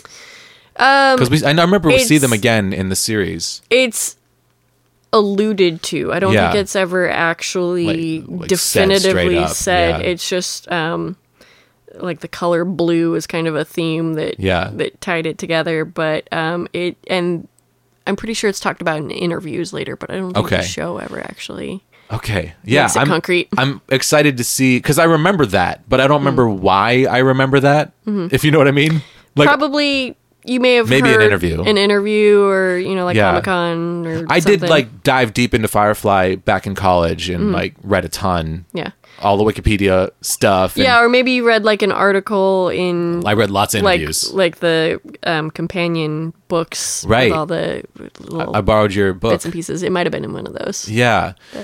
Yeah, and I feel was yeah, I never feel really like I've paid off. Mm. known about it since college, and I can't remember why. But maybe there's like something that hints to it in the show, and we'll pick that out when it comes up in the episodes to come. Because I think when when do we see them again? Is it in Trash? Um, so no, we saw them earlier in the um, oh, that's right. when they were apprehended. Uh, I don't think it was bushwhacked, was it? Maybe it was. It was pretty early. Didn't we just see like a hand with blue gloves? Like we didn't. um, Yeah, see it's just a quick them. reveal. Yeah, yeah, yeah. And they push across River's photo and says something like, "Have you seen this girl?" yeah, and this And is the it's first just time a we've seen their tiny faces, right? snippet. This is the first time we actually see them um, for more than like half a second. Okay. Um, we Did, saw. we, did we see these two actors in the first time that they were on screen? I can't remember now. I think it was one of them. I can't remember Okay. which one it was now. I want to go look at that. I'm curious. Yeah. Because these two actors are. but it like- was definitely you saw their face the first time. Okay, I want to go Whoever it look at was. that because these two guys together, like their faces are just so different. It's such Yeah. a good casting Yeah. choice to have like these two like wildly disparate It's like faces. Um, the I mean, Odd they're both Couple. white guys, but like they both have Yeah. like different shapes of face. Oh yeah, one's kind of square and one's like very narrow and angular. kinda exactly. yeah, like pointy. a yeah, yeah.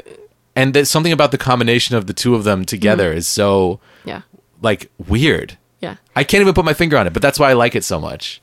And it's also a lot in the performances. Yeah, I feel like it's almost a trope that I've seen in in some things. Like, um, I recently redid Neverwhere by Neil Gaiman, and the two of the main bad guys in that are like one is like a short kind of squat guy that does all the talking, and then the other one's like a big beefy guy that's kind of laconic and just like just like yeah like It's like Tweedledee and Tweedledum. yeah, yeah, where it's kind of like, um, you know, uh, what's that Arnold Schwarzenegger movie? Uh, Twins, where like you Oh. Ah. pair up the most yeah. unlikely of suspects to like make them a team. Yeah. and it's it's just kind of like uh, visual comedy before you even yeah. get into the story. There was a scene on The West Wing where two characters who were like one was like half the height of the other, these two women had this conversation and at the end of it they looked at each other and, and one of them said "I- it's weird that we're the same species, isn't it? like something along those lines. That- and it was so funny, but like it is interesting how different people can look, you know? Like the wide variety of of of faces that exist on the planet Earth is is interesting. Yeah, makes you kind of think about it from like an outside perspective. Like if you were an alien and you came Yeah. to the planet and you were trying to figure out what was going on, um, it'd be very confusing. Yeah. What would you think was going on? I don't know. um, yeah. All right, so Blue-handed Blue men. Hands, scariest villains of all time. Well, almost. The Reapers. Reavers, excuse Reavers. me. Okay, we're yeah, yeah, recording on Reaper, but we're I know, it's the we were- software. we were But talking we were talking about about, Reaper Reaper, a minute earlier. Um, ago. Reavers, scariest villain. I think the Reavers are the scariest villain. I They're think- so scary. yeah, But blue-handed men are extremely creepy. yeah. So like Creepiest villains ever, absolutely. creepy is yeah, definitely creepy. Yeah. Short of the actual gentleman in uh, Oh right. in Hush. And Buffy. In yeah. Buffy. Oh, so good. But uh so it's it's like they're very controlled malice these blue-handed guys. They're very deliberate and like cognitive of what they're doing, but reavers are just like uninhibited id. Hmm. I think it's just supposed to be like, you know, eat, kill, do whatever you want, just like The sequel to Eat, mayhem. Pray, Love. Eat, kill, do whatever you want. well, I, yeah, it's just it's just like pure Savagery. savage instinct of Yeah. like you know just anything. But these guys are, are very calm and collected until they melt you from the inside out. You know, Yeah. with technology, Right. But reavers are gonna eat you. You know, with their bare flesh. You know, half the Yeah. time. So it's very different ends of the creepy spectrum. Yeah, and it, and they're a great complement to each other as far as being the big bad villains of the show. Mm-hmm. Yeah. So cool. I mean, what a great story. Like what an incredible TV show. Mm. Yeah. I just think about all the work that went into building this world Mm-hmm. and how fully realized it is in its first season. I know. With only 14 episodes, Yeah. they built so much. and it is like one of the big tragedies i think in the t- history of tv Mm-hmm. that we only got 14 episodes and those that team of creators wasn't allowed to continue i mean that is such a tragedy but it makes We'll never forgive you, Fox. but it makes these 14 episodes so precious Yeah. and it's part of why i love it Yeah. one of the biggest things in this episode that we still haven't talked about is Jane's betrayal. How do you feel about Jane betraying Simon and River? Do you feel like the show paid it off? Do you feel like they earned it? What do you think? I felt like they did a pretty good job with it. Um, he clearly was acting in his own best interests, and it was going to happen at some point. So it was only a matter of time. And this was, he, he got triggered with, you know, physical damage to his person. Yeah. So, so it made sense. It seemed like the timing was right. I had no issue with the betrayal other than Mal sleeping on the job. Right, which you talked about earlier. Yeah. Yeah. I love the betrayal. I think it's No, it was great. great. It, I it love was it. totally in character. I loved it. It was fun to watch. Yeah. And like Simon was just oblivious the whole time. Just like, oh, Right. thanks, buddy. You protected us. Right. You could have taken those guys. I had total faith in you. And uh, just wide eyed naivete of like, obviously. Jane is going to sell you out at some point. Yeah. like that's the most obvious weakness of of the whole crew. Yeah. So what I love about it is that it is so different from other shows. Hmm. Like on other shows where you have these sort of spacefaring adventure crews, Yeah.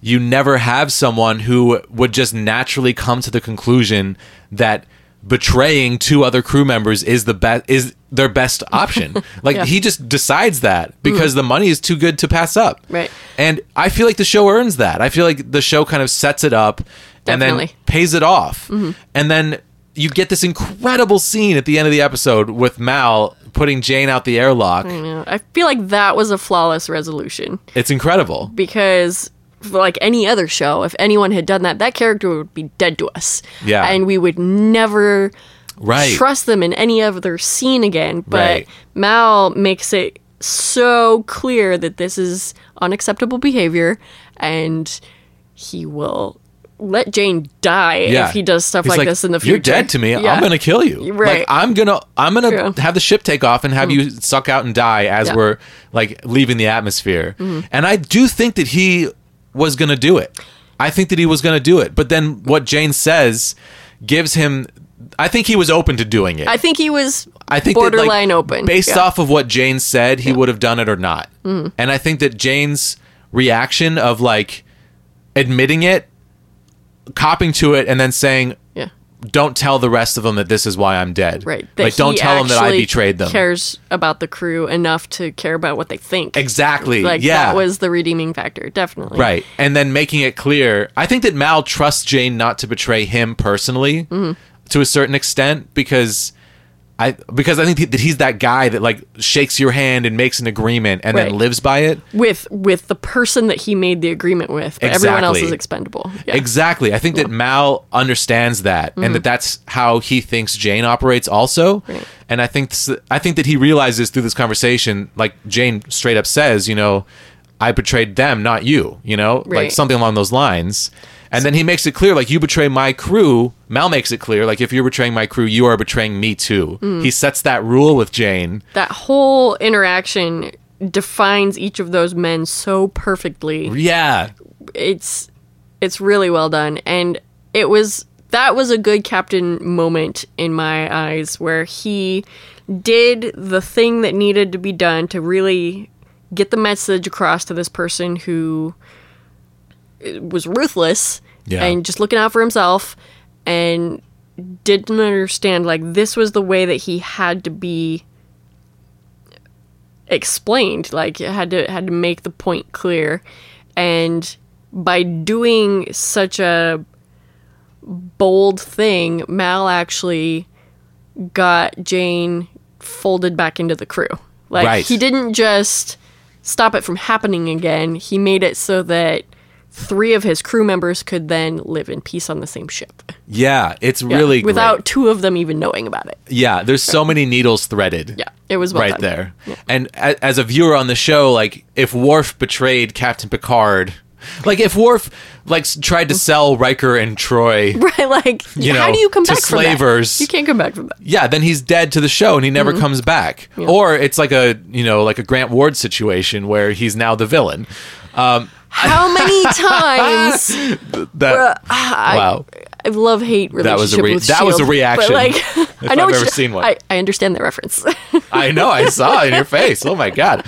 Um, but yeah, so th- I feel like Joss Whedon kind of pulled off the impossible with this betrayal Mm-hmm. by making you like Jane more because he did it. yes, Like it it's felt crazy. very true to who he was as a character. yeah.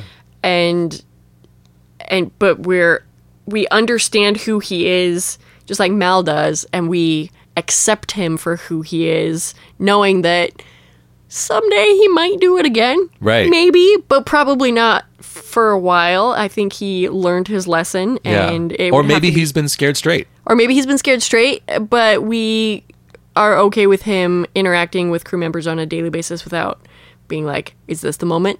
Is this the moment he's going Right. to sell them all out?" Like, Right. we don't have to worry about that anymore. It's interesting to learn that the that to Mal, his crew is his family, and Mm-hmm. he shows physical affection to Kaylee in a way that's so adorable Yeah. that I love. That was right a- before he's about to try to kill Jane. An improv moment. oh, was it? Yeah. Oh, That it's he- so He good. flipped her around in camera and um, got a lot of the other crew members to like laugh about it because they weren't Yeah. expecting it. I love that moment. That's so cool. Hmm. Um, yeah, something about that right before he puts Jane out the airlock Yeah. is so effective.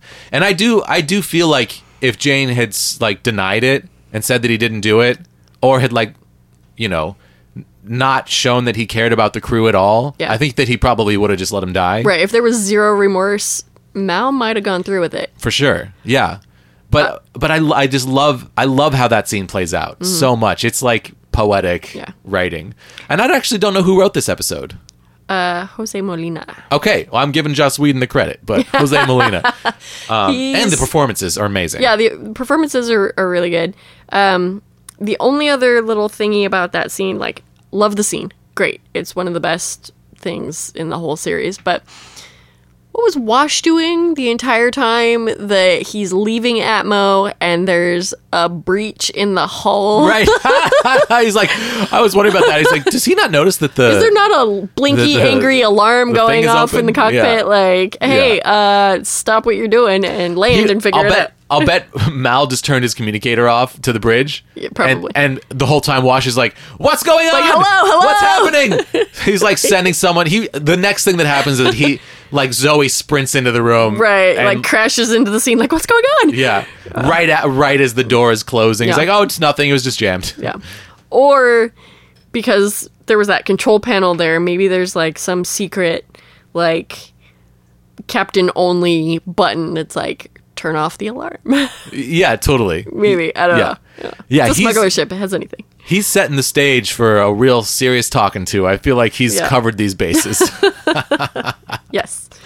Yeah, I love all of it. I love the way it plays out. I love Mm-hmm. that they hide the truth from River and Simon. And if memory serves, do they find out later? I think they do, don't they? I think it's alluded to later. Well, we'll find out. We're going to watch Uh, them soon. It's definitely alluded to later. River confronts Jane. Right, because River knows because she's. River knows. Because I keep forgetting that she's telepathic. That's And right. And it's clear in the episode that she Simon- hears his thoughts about it, I think. hears about it, and I can't remember which episode it Yeah. is. We'll Um, get there. We'll yeah, get there. We're coming. Hmm. Yeah. So this does come back up. But I do agree that I think that scene is one of the best scenes of Firefly. Mm-hmm. Like hands down for me, if not my favorite scene of Firefly. I just really love it. Yeah. Like when I think back on Firefly, Out of Gas I think is my favorite episode, but the last couple minutes of Ariel I think are my favorite scene. Yeah. It really sells Mal as willing to do whatever it takes to protect his his crew, which is Right. his family, and like you understand that he's a little bit broken on the inside, so maybe he wouldn't have done this before the war, but now that he's hardened and jaded, and he you know, he wouldn't necessarily blink twice at throwing someone out the airlock. Yeah. I also always think back to the first time I watched this when I didn't like Jane. I did not like that character. Mm. Yeah. And I he was the only character that I didn't like on the show.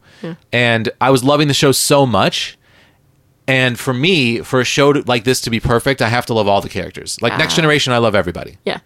And Firefly, I loved everyone after this episode because that last scene made me love Jane. So they brought him in to the fold for you, not just for exactly for the not crew. just for the crew and now every time i watch the show i love jane Yeah. Mm-hmm. and it, it took me some time to love him and it was seven episodes because i like in episode eight when he's betraying the crew i'm like i knew it this guy's a Yeah. fucking asshole like I, Yeah. he's pissing me off this Like, whole th- time We're never gonna see him again. This is it. yeah he's gonna be written off the show and then Yeah. at the end i'm like oh man i kind of get him now Yeah. kind of like him now Yeah, I i, think hope he you're- sticks around and now i'm like all right show you got me Yeah. i love everybody All right.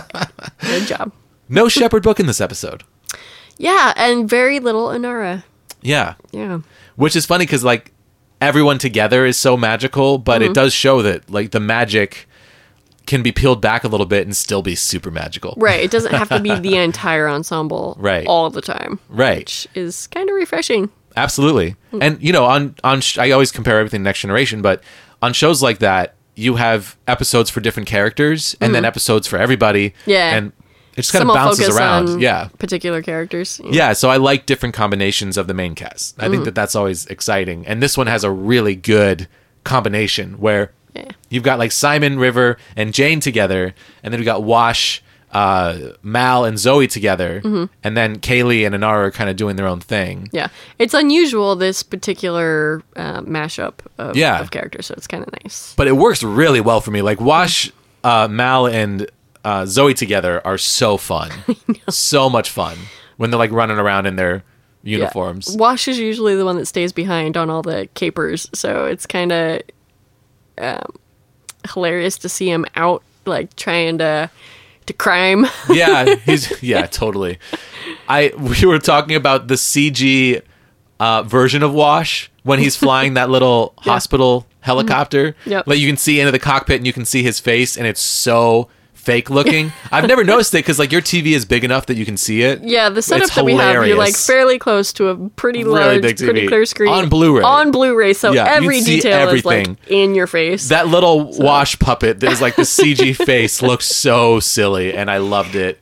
Um, there was one other detail I was about to. Oh yeah, and like the comedy in this episode is great Mm-hmm. when they're all trying to learn their lines, and then the one like they're learning their dialogue of like what to say that a doctor would say, and it's really complicated. They got to learn all this doctor babble Mm-hmm. The jargon. Yeah, but then when they get there, they're trying. They they go into their s- their speech. And then she's like, "Okay, down the hall." And then Jane can't help himself, and he's like, "We applied he the corticosteroids." rehearsed. Yeah, he he got his lines. He had to say them. yeah, it's great. like that that whole thing was paid off so well. Yep. I love how Firefly's humor tends to set up big serious moments and then diffuse them with humor. Mm-hmm. Yeah. And like this big thing that you thought was going to happen doesn't even happen.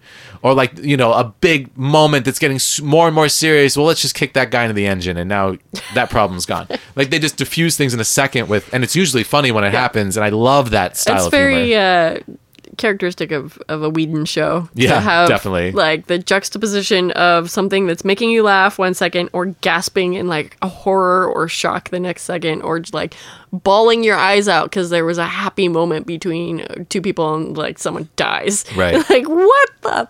uh, right. You, you never know what you're gonna see, so Yeah. keeping us Ugh, on our toes. totally. How many Veras do you give this episode? Oh man. Um I like this episode, but it's not my top Hmm. two even. Um, I gotta think. It's pretty good, but I I should have reviewed what I was giving the other episodes now because I was trying to grade stuff on a curve. I know, I Like out know. of gas is is ten out of ten. Like Right. that's as good as it gets Right. but this episode is nice. I really like I really like a lot of it, so I'd have to say maybe like 7.5 or 8. Wow. Um, Yeah. This episode to me, th- I just love every moment of it. Mm. Like, there's no boring moment, there's no wasted dialogue. Yeah. I love the visu- visualization of the planet Ariel in Uh-huh. this.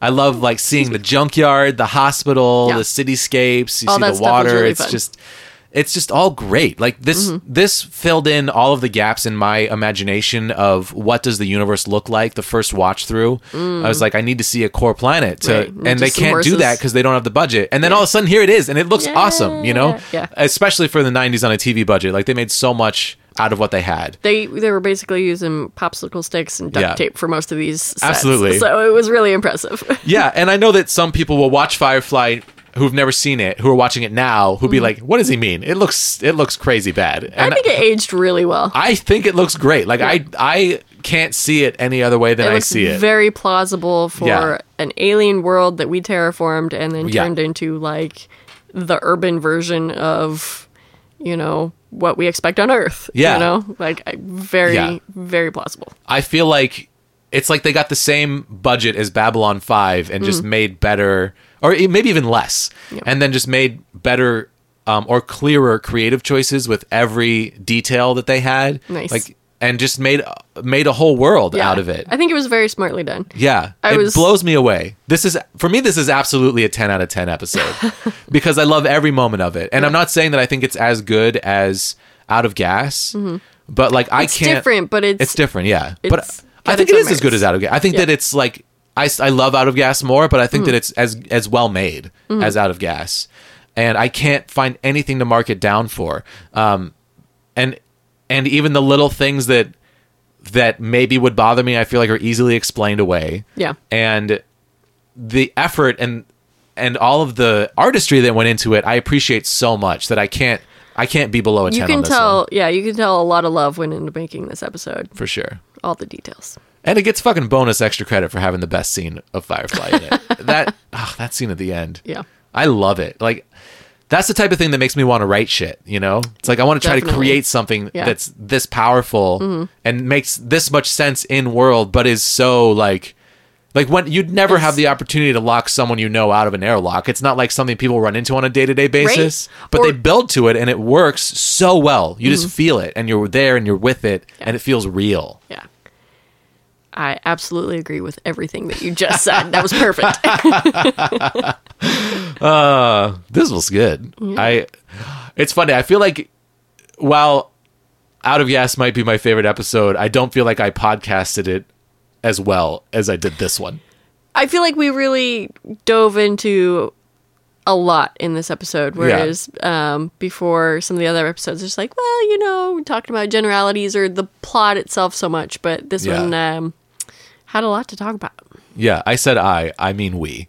We. You're here too. We but I talked do. I did feel personally like I was having a hard time expressing how much I loved Out of Gas, and I feel like I've succeeded tonight in expressing how much I love Ariel, and I feel proud of myself. Yeah. And I'm did glad it. that this is the We episode did I it. asked for feedback on because I feel good about this one.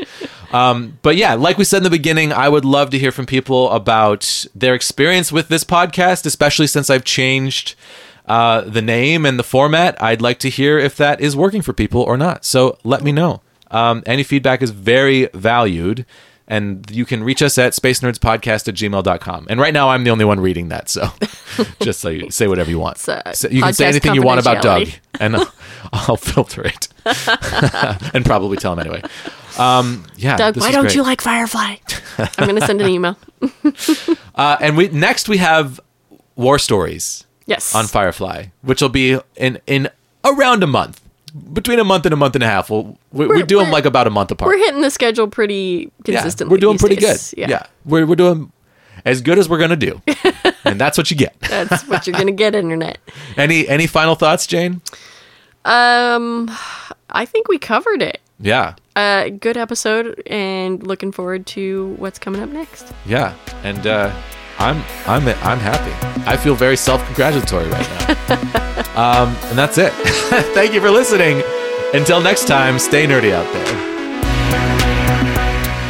Space Nerds is listener funded through Patreon. To support the show and gain access to bonus content, sign up at patreon.com slash space nerds podcast. If you love this show, help us spread the word by sharing it on your favorite social media platform or leaving us a positive rating and review on Apple Podcasts or wherever else you can find our show. If you have a question or comment you'd like the Space Nerds to discuss in the next episode, email us at spacenerdspodcast at gmail.com. To browse our complete library of episodes or check out my sci fi synth pop music and music videos, visit my website at jessemercury.com. Keep it spacey, baby!